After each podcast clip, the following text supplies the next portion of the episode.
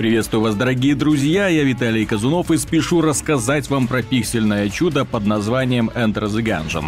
Данная игра предназначена для тех людей, которым нравятся такие проекты, как Spelunky, Binding of Isaac и что-нибудь такое, рандомно генерирующееся с бесконечной реиграбельностью. В данной игре мы выбираем одного из четырех героев, у каждого свое оружие и способности, по крайней мере на первых порах, и отправляемся в ганжен. Ну, понятно, данжен, ганжен. В этом подземелье обнаруживается конечное число комнат, соединенных коридорами. Зачистили одну комнату, перешли к другой и так далее. Само собой, есть секреты, есть сундучки, сундучков достаем оружие, новые бонусы, пассивные или активные, в том числе, конечно же, в конце концов, доходим до босса. Ну и битва с ним представляет собой достаточно интересное зрелище, потому что босс, как правило, во-первых, большой, во-вторых, он не стесняется атаковать просто таки веерами пуль.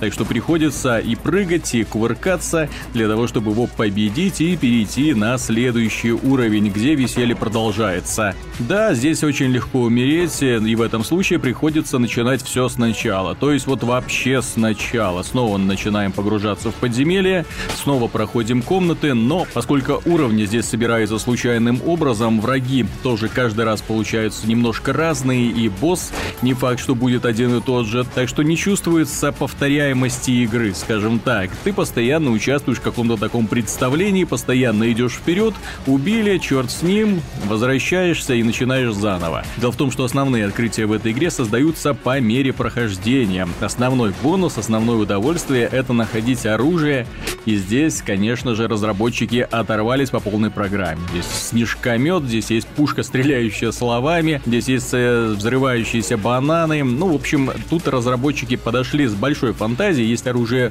просто дурацкое, есть смешное, есть э, очень эффективное. Но самое печальное, что это оружие выпадает случайным образом. То есть вы можете и не найти хорошую пушку перед визитом к боссу, а можете найти просто-таки супер-пупер автомат на самом первом уровне и пойти всех валить.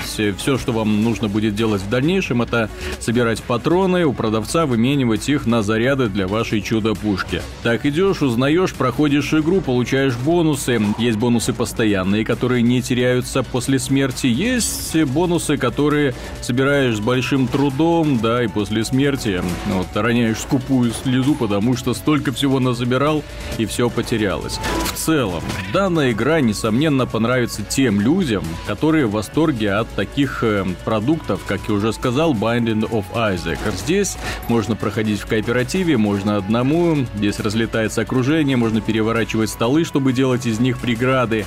В целом, игровой процесс намного бодрее, и сюрпризов э, разработчики тоже подготовили огромное количество. Да, это пиксельная игра, да, придется с этим смириться, но пиксели в данном случае нарисованы очень аккуратно. Как можно видеть, не возникает отторжения, разлетается все практически к чему прикасаешься, что добавляет только приятностей. Есть пиксельные игры, в которых пиксели, ну, потому что нам было лень что-то красиво рисовать. В данном случае пиксели — это определенный стиль, причем очень выгодный стиль. Миленько, интересненько, весело, с хорошим чувством юмора, немного больным.